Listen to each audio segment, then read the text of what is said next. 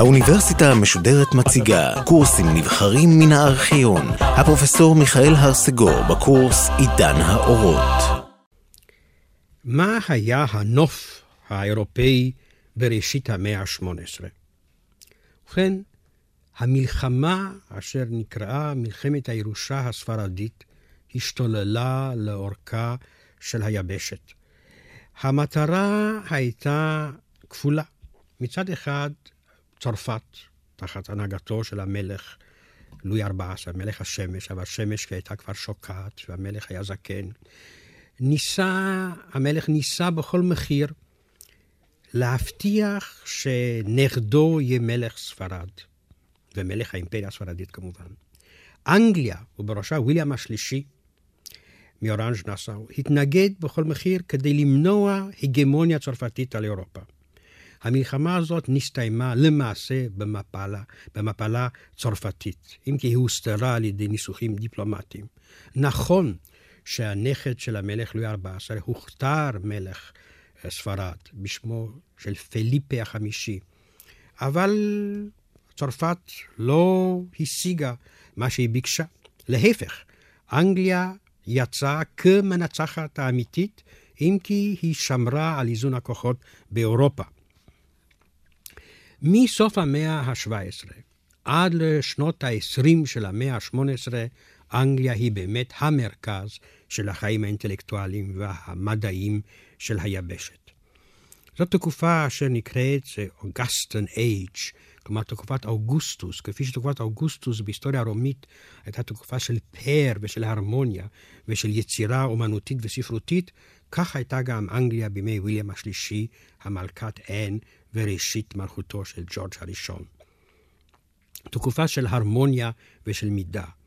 המשורר העדין והאליגנטי פופ, הסופרים והעיתונאים אדיסון וסטיל, העיתונות, למעשה העיתונות המודרנית, בפעם הראשונה אה, הספרותית והפוליטית, הטטלר, זה שמו של עיתון, הפטפטן, הספקטטור, המשקיף, אלה הם למעשה היצירות אשר יסדו את העיתונאות המודרנית, וגם נתנו דוגמה מה יכולה להיות חברה אשר בה קיים חופש ההבעה והכתיבה. אנגליה של ראשית המאה ה-18 הייתה חברה אשר דחתה מעליה את ניסיונות של בית סטיוארט להנהיג אבסולוטיזם או קתוליות. אבל לעומת זאת, זאת הייתה חברה שהכסף יענה את הכל. בראש הממשלה הבריטית עמד וולפול, אשר במשך עשרים שנה היא הכוח המרכזי הפוליטי.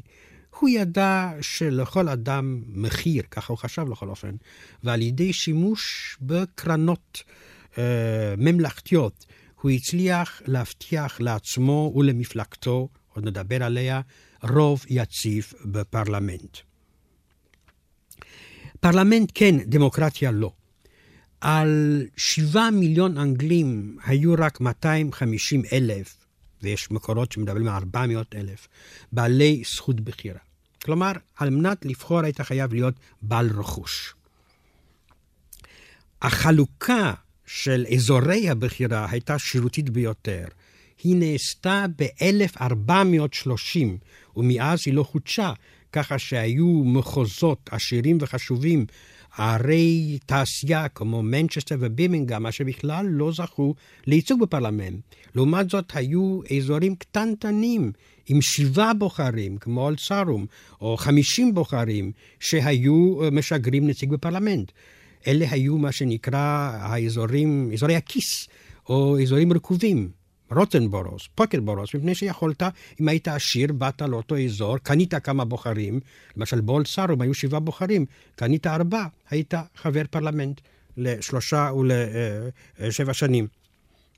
אבל בהשוואה לאירופה, זאת הייתה חירות פוליטית ללא דוגמה. הסופר פילדינג, ברומן המפורסם שלו, תום ג'ונס, מתאר את הטיפוס של האצילון האנגלי שהוא שולח את נציגיו בפרלמנט, או הוא נבחר לפרלמנט, האיש ה squire, איש ה gentry, זללן, רודף חצאיות, אה, מקלל, אבל גם אה, חש את רוח הזמן, וכאשר מישהו קם בפרלמנט ואומר, אני נשבע, רבותיי, שזה נכון, אני מאמין בזה כפי שמאמינים בעקרון הדת, אז כל הבית פורס בצחוק.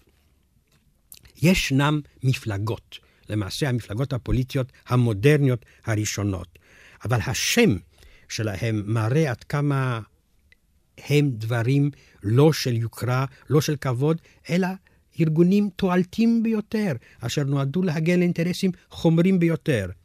המפלגה בשלטון, המפלגה הוויגית, אשר מאוחר יותר תתגלגל להיות מפלגה ליברלית. אבל וויג זהו שם של גונב סוסים. כמובן שהשם ניתן על ידי היריבים ונתקבל על ידי הוויגים ברצון. מול הוויגים, שזה מפלגת העשירים, מפלגת בעלי האחוזה, מפלגת הסוחרים הגדולים, ישנה, עומדת המפלגה של הסקוויירים, כלומר, מפלגת האצילות אה, הקטנה, הפרובינציאלית, הקלרג'ימן, אנשי הכנסייה האנגליקנית, השמרנים שחושדים בהם שהם אוהדים את אה, שושלת הסטיוארטים המופלת, קוראים להם טורי. וטורי זהו מושג אירי, אשר אה, משמעותו עבריין הנמצא מחוץ לחוק. ככה שאי אפשר להגיד שהשמות של המפלגות הללו הם קומפלימנטים גדולים אה, אלה לאלה. המטרה של וולפול זה שמירת על איזון באירופה ואי כניסתה של אנגליה, אחרי הניצחון שלה במלחמת הירושה הספרדית, אי כניסתה במלחמה אחרת.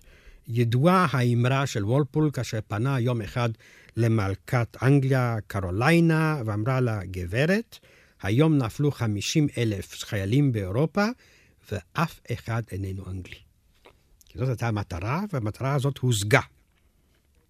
העושר של הלורדים, של בעלי האחוזה, של עמודי התווך של המפלגה הוויגית, היה עצום. הם היו יותר עשירים מנסיכון עצמאי בגרמניה ובאיטליה. ובהבדיל מצרפת, לא הייתה חומה אשר הפרידה בין האצולה האנגלית לבין הבורגנות האנגלית. על כן, לורד אחד יכול להשקיע כסף במכרה פחם, ובעל של מכרה פחם יכול לקנות לורד לביתו בתור חתן, מפני שהיחסים בין שתי השכבות הללו של החברה האנגלית היו פתוחים וגלויים. לעומת זאת, ובניגוד לצרפת ובניגוד לכל שאר מדינות אירופה, רק בנו בכורו של הלורד יורש את השם ואת התואר ואת הרכוש, שעה שהבנים הצעירים יותר חייבים להיכנס לעולם הכספים ולעולם המסחר.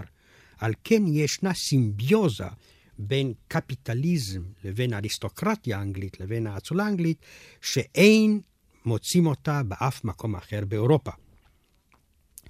האווירה הוויגית היא פתוחה. האנשים הם כל כך עשירים, כל כך בטוחים בעצמם, שלא מפחדים משום סכנה חברתית. העושר שלהם עושה רושם מדהים על המבקרים מצרפת או מגרמניה שמזדמנים לאנגליה.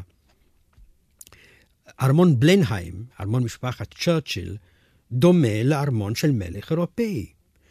בארמון נול מחכים לאורחים והכינו למענם 365 חדרים, במקרה שיבואו.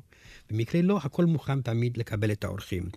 הדוכס מצ'נדוס אה, מקיים תזמורת סימפונית שלמה, במקרה שיבואו אורחים וירצו לשמוע מוזיקה. הדוכס מבטפורט בנה לעצמו אורוות שהן בגודל של כפר שלם. האנשים הללו כל כך בטוחים בעצמם, שהם דוגמה לאצולה האירופית, שאיננה מצליחה כמובן להגיע לזה, מפני שהאצולה הזאת היא אצולה מטיפוס חדש. היא אצולה שמשחקת בבורסה, היא אצולה שיכולה לשחק אה, בספקולציות, היא אצולה שהיא אחראית לבתי מסחר, היא אצולה שמבינה מהו העולם הפיננסי המודרני, מה שכמובן האצולה הצרפתית או הגרמנית או האיטלקית איננה אה, מבינה ואיננה מסוגלת אה, בכלל לתפוס. אבל החירות שהאריסטוקרטיה הוויגית היא כל כך אה, מאמינה בה, החירות הזאת היא בניגוד טוטאלי לשוויון. החירות היא רק לעשירים. העניים אינם יכולים לקבל את החירות הזאת, מפני שהם יקלקלו אותה והם יהרסו אותה. האידיאולוג של החברה הזאת הוויגית היא כמובן ג'ון לוק. מבחינה דתית, הכנסייה היא חברה של מתנדבים. אתה רוצה להיות בכנסייה, אתה בכנסייה. אתה לא רוצה להיות, אתה לא בכנסייה. זה איננו נוגע למעמדך האזרחי. אין נגיעה בין כנסייה לזכויות uh, של אזרח. אף אחד לא נולד חבר בכנסייה מסוימת. ומה שנוגע לגאולת הנשמה, הרי זה אחריותו של כל אחד, והמדינה לא יכולה בשום אופן להתערב. הוויגים הצליחו לעשות מאנגליה מדינה ללא צבא, מפני שצבא זה מוסד מסוכן מאוד. זה יכול לתת תמיד למלך אפשרות לשלוט בעצמו ולפגוע בפרלמנט. אבל זה מדינה בעלת הצי, שעוד מעט יהיה הצי הגדול ביותר בעולם. הצוות של אוניות הוד מלכותו, זה אנשים מסכנים שנחטפים למעשה אחרי שמצליחים uh, לעשות מהם שיכורים. והתפקיד, להיות מפקד של אונייה, זה כמובן תפקיד מאוד מאוד מכובד. התפקיד להיות מפקד של uh, גדוד צבאי זה כבוד קטן ביותר. ועל כן, במקרה שפורצת מלחמה, אנגליה איננה שולחת את החיילים שלה, אלא במקרה יוצא מן הכלל, היא תמיד סוחרת חיילים גרמנים או אוסטרים או אחרים, ומעבירה אותם על סיפון האוניות שלה למקום שהם חייבים אה, להילחם. האידיאולוגיה של החברה האנגלית היא שהעניים חייבים להיות עניים מפני שהם עניים. אם הם לא יתעשרו, סימן שלא מגיע להם והם לא מסוגלים. ארת'ר יאנג, שכתב על חקלאות ועל דברי כלכלה בסוף המאה, אומר, רק אידיוט חושב שהמעמדות הנמוכים חייבים לשפר את מצבם, כי הרי אם מצבם ישתפר, הם יפסיקו לעבוד. בציניות גמורה נאמרו הדברים. חוברו ספרי תפילה מיוחדים לעם הפשוט. הילדים העניים היו חייבים לבקש שאלוהים יעשו אותם שומרי מצוות, ממושמעים, סובלניים ומושפלים. make me meek and patient, dutiful and obedient. Uh, הבישוף של לונדון, אדמונד ג'יפסון, אמר שאם נלמד את הילדים שלנו, כלומר הילדים של בתי יתומים ושל בתי עניים, לשיר יפה, לכתוב יפה, או ללמוד חשבון, אז הם יעריכו את עצמם יותר מדי, ועל כן מוטב שהמקצועות הללו יהיו מחוץ לבתי הספר. המהפכה המהוללת של 1688 הייתה באמת ניצחון המעמד הבורגני ושל האצולה המסחרית הגדולה. דוגמה, לפני המהפכה היו כ-50 עבירות אשר העונש עליהם היה עונש מוות. אחרי המהפכה וניצחון הוויגים, גדל מספר העבירות הגוררות עונש מוות ל-200. ובדרך כלל עונש מוות היה מוענק, במרכאות כפולות למסכן, עבור עבירות שהן היום אה, כנראה אה, אינן אה, גוררות אפילו ישיבה של ימים ספורים. מי שהיה גונב סכום בגובה של שילינג אחד, שילינג אחד, הנידון למוות. מי שהיה מצית ערימה של קש, הנידון למוות. מי שהיה גונב סוס, הנידון למוות. הדוכס מאורבמייל, אחד מן הוויגים הגדולים, אמר, יש לעשות את זה מפני שהאנשים המסכנים הללו, אין להם כל אינטרס וכל הבנה מהי מדינה. הם קיימים מחוץ לעניין הזה. חיי היום-יום של החברה הזאת היו חיים אלימים מאוד. ההתאגרפות, המשחקים שהיום אינם קיימים, למשל, זריקת התרנגול. מהי זריקת התרנגול? היה צורך לזרוק תרנגול על חנית, והוא היה חייב למות מיד מן הזריקה הראשונה. אה, ה goose riding, רכיבת האווז, היו חייבים, האווזים היו תלויים כשראשם למטה, והצוואר שלהם משומן, והספורטאים היו רוכבים על סוסים, והיו חייבים לתלוש את ראש האווז ברגע שעוברים, אה, חולפים על הדבר הזה. אה, קרבות התרנגולים בחוצות ובעיקר השעשוע הגדול ביותר היה תליית הגנבים. הגנבים המפורסמים היו זוכים לקהל של 200 אלף אנשים שהיו באים לראות איך תולים אותם. זה כמובן היה דבר מיוחד במינו אה, לחברה האנגלית, שהסופרים שלה היו מתארים אותו בצורה סאטירית ביותר, אבל משלימים עם זה. אחרת הייתה החברה הצרפתית. האצולה הצרפתית לא עסקה במסחר, לא עסקה בחיים הכלכליים. אם אציל צרפתי היה נתפס שהוא סוחר, היו זורקים אותו מתוך שורות האצולה. זו הייתה דרוז'אנס. על כן, אמרתי באחת ההרצאות שלי הראשונות, שהמאה ה-18 היא מעט העמקת ההבדל בין צרפת לבין אנגליה. בגלל האיסור שהוטל על המעמד השליט בצרפת לעסוק בפעילות אה, כלכלית, הרי מתחילה הנסיגה הצרפתית בהשוואה לאנגליה. המלכות של לואי ה-14, שהתחילה בתהילה גדולה מאוד בהקמת ארמון ורסאי, אה, נסתיימה ברדיפות דתיות, בגירוש הפרוטסטנטים מתוך צרפת ב-1685, באווירה מחניקה של חסידות קתולית ובמפלת צרפת בשדות הקרב. על כן, אנגליה מלאת אמון בשלטון הפוליטי שלה. בצרפת אנחנו עדים לתופעה ההפוכה.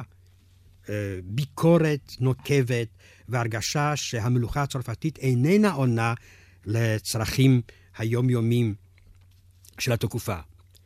הפילוסופים הצרפתים, ופילוסופים יש להבין אותה במובן של המאה ה-18, כלומר לא מרצים בפילוסופיה, אלא כל אדם שרוצה להתווכח, כל אדם נאור ומשכיל שרוצה להתווכח על ענייני החברה, הדת או המדינה, שונים גם מן המשכילים האנגלים. הם אינם דנים בביקורת הביבליה, ביקורת המקרא. אצלם כל התענוג זה הדו-שיח או הקונברסציה, השיחה בטרקלינים. והשיחה הצרפתית, הקונברסציון, זה אומנות גדולה מאוד.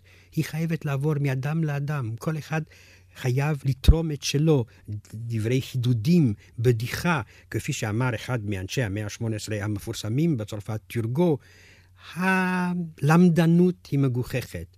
אם אדם אה, רוצה להביע את דעותיו ומתחיל להרצות בתוך טרקלין, הרי הוא הופך את עצמו מגוחך. הבדיחה חייבת לעוף משפתיים לשפתיים, ובמידה שהיא יותר חודרנית, במידה שהרעל שלה מגיע ומתאדה בתוך uh, חללו של הסלון, של הטרקלין, אז הבדיחה הזאת והמטען האידיאולוגי שלה uh, חודרים יותר. הספרות הצרפתית, בעיקר הספרות הפולמית, בראשית המאה ה-18, היא כולה מודרכת על ידי הרעיונות של פייר בל שהזכרתי בהרצאה הקודמת. אה, היא רוצה להוכיח שאפשר לחיות טוב מאוד גם בלי דת, ועל כן כמובן היא אה, מתייחסת ליוונים או לרומאים, לסוקרטס, לאפיקורוס, ללוקרציוס, לקיקרו, לסנקה, ואפילו ליוליאן הכופר. בכל אופן, יש בצרפת מה שאין באנגליה, הרגשה של משבר הולך ומעמיק בחברה. בגרמניה, גם כן המצב שונה מאוד. גרמניה מחולקת ל-300 מדינות. למצ... בינינו לבין עצמנו היא מחולקת ל-1,800 מדינות. אה, רשמית 300 מדינות הן ריבוניות, ומהם יש מדינות כל כך קטנות, שמאה שנה לאחר זאת המשורר היהודי-גרמני היינריך היינה אמר שאסור לתת ביום בוץ לטייל, מפני שאתה עלול לחזור עם מדינה מודבקת על סוליות הנעליים. האווירה הזאת היא איננה מעודדת את המחשבה החופשית. זאת קללה חברתית ופוליטית, שהגרמנים קראו לזה קליים שטאטראי, כלומר ננסיות של מדינה. הכל קטן, הכל קטנוני. נוסף לזאת, אתה נמצא כל הזמן תחת השגחת השלטונות, שאין להם מה לעשות אלא להשגיח עליך. בתוך גרמניה הזאת מתחילה בראשית המאה ה-18 להתפתח ייצור פוליטי, אשר עוד נחזור עליו, ואשר הוא באמת ייצור כפיה של תקופת ההשכלה, אני מתכוון לפרוסיה. איטליה היא פחות מפוצלת מגרמניה, אבל גם כאן האווירה היא מאוד מלנכולית. איטליה איבדה את עצמאותה עוד בסוף, אני, המדינות האיטלקיות איבדו את עצמאותן בסוף המאה ה-15, ולא הצליחה להחזיר לעצמה את החירות הפוליטית. למעשה, אחרי מלחמת הירושה הספרדית, איטליה מחליפה את אדוניה. מן הספרדים השלטון עובר לאוסטרים. כמובן, יש יותר סדר תחת שלטון אוסטרי, תחת שלטון ספרדי. אבל uh, מבחינת הכבוד העצמי והחירות הפוליטית אין uh, uh, הישג גדול מאוד. הקתוליות האיטלקית היא כולה עניין של עסקים, של שלטון, אין בה רוחניות. האפיפיורים הם חלשים מאוד, בלי אוטוריטה מוסרית או אינטלקטואלית. וזה נס שבתוך אווירה כל כך מחניקה נמצאים אינטלקטואלים גדולים מאוד, אשר יעזרו לאיטליה לקחת חלק מכובד מאוד בעידן האורות של המאה ה-18, ויקו, ספלנצני, פילנג'רי, בקריה. אלא שהחיים הם עצובים באיטליה, וכדי שאיטלקי יביע את דעתו ויזכה גם לקהל, חייבים הספרים שלו להתרגם לאנגלית או לצרפתית, או הוא בעצמו חייב להיות לגור בפריס או בלונדון. ספרד היא שונה מאוד, גם מאיטליה, גם מגרמניה. אמנם היא לא מפוצלת, זאת מדינה אחת, אבל גם השושלת החדשה שלה, שושלת בורבו, אשר הגיעה למדריד ב-1700, איננה מצליחה לשנות את הסדרים אשר נקבעו במאות הקודמות, סדרי האינקוויזיציה, האוטודפה, כלומר השריפה של הסוטים הדתיים בציבור, רדיפת האנשים שחושדים בהם שהם ממוצא יהודי. על כן, במשך כל המאה ה-18 אין סופר אחד בולט בספרד, מפני שכל סופר בולט יודע שסופו על המוקד, ובמקרה הטוב ביותר, סופם של ספריו על המוקד. כאשר המלך החדש הצרפתי, פליפי החמישי, הגיע לשלטון, הוא רצה לשנות את הכל, הוא אסר את השריפות של אנשים אה, בעלי סטיות דתיות בפומבי, הוא אפילו ניסה לאסור את מלחמת השברים, אבל מהר מאוד הוא היה חייב להסתגל לאווירה הכוללת. אמנם ינסו לשקם את המשק הספרדי. אבל כדי לעשות את זאת, לא על ספרדים אפשר לבנות. יוזמנו הולנדים וצרפתים וסקוטים ואירים וגרמנים. מהי התוצאה? אמנם האנשים האלה עבדו, כי לספרדים לא היה אז מוסר עבודה וגם לא כבוד בקשר, ל, לא גאווה להגדלת הייצור, אלא היו מושגים זרים לספרד. אבל המשכורת הכבדה אשר שולמה לאותם הפועלים הזרים, עשתה את הייצור התעשייתי הספרדי לא רנטבילי. ספרד לא יכלה להתחרות עם המדינות האחרות. דוגמה יוצאת מן הכלל היא פורטוגל הקטנה, אשר בגלל התלות שהיא נפלה אה, באנגליה, ההשפעה האנגלית היא חזקה מאוד, ועל כן המוסדות המדעיים הפורטוגליים קודמים מבחינת הקרונולוגיה של הקמתם למוסדות הספרדים. זהו הנוף הפוליטי אה, בזיר אנפין של אירופה המערבית, כאשר מתחילה המאה ה-18 עידן ההשכלה, מעט האורות.